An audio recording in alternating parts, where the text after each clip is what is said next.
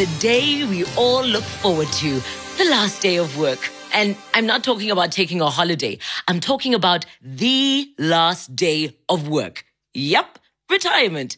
Ah, the bliss. But one listener has a concern. Bushe from Randburg says, I'm retiring next year. How do I ensure my money lasts in retirement? That's a good question, Bushe, and one we should probably get the help of Discovery Invest and Dali.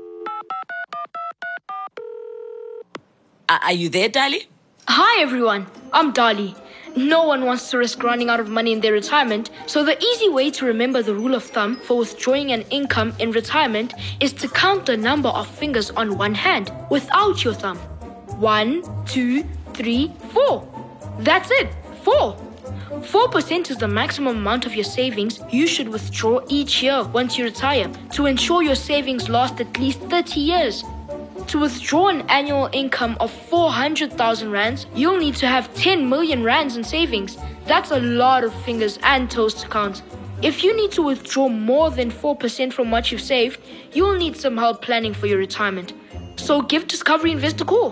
Thanks, Dali. To make sure I can withdraw only 4% of my savings, I am going to 100% get hold of Discovery Invest at discovery.co.za. Discovery, the future of investing now. Discovery Invest is an authorized FSP. T's and C's apply.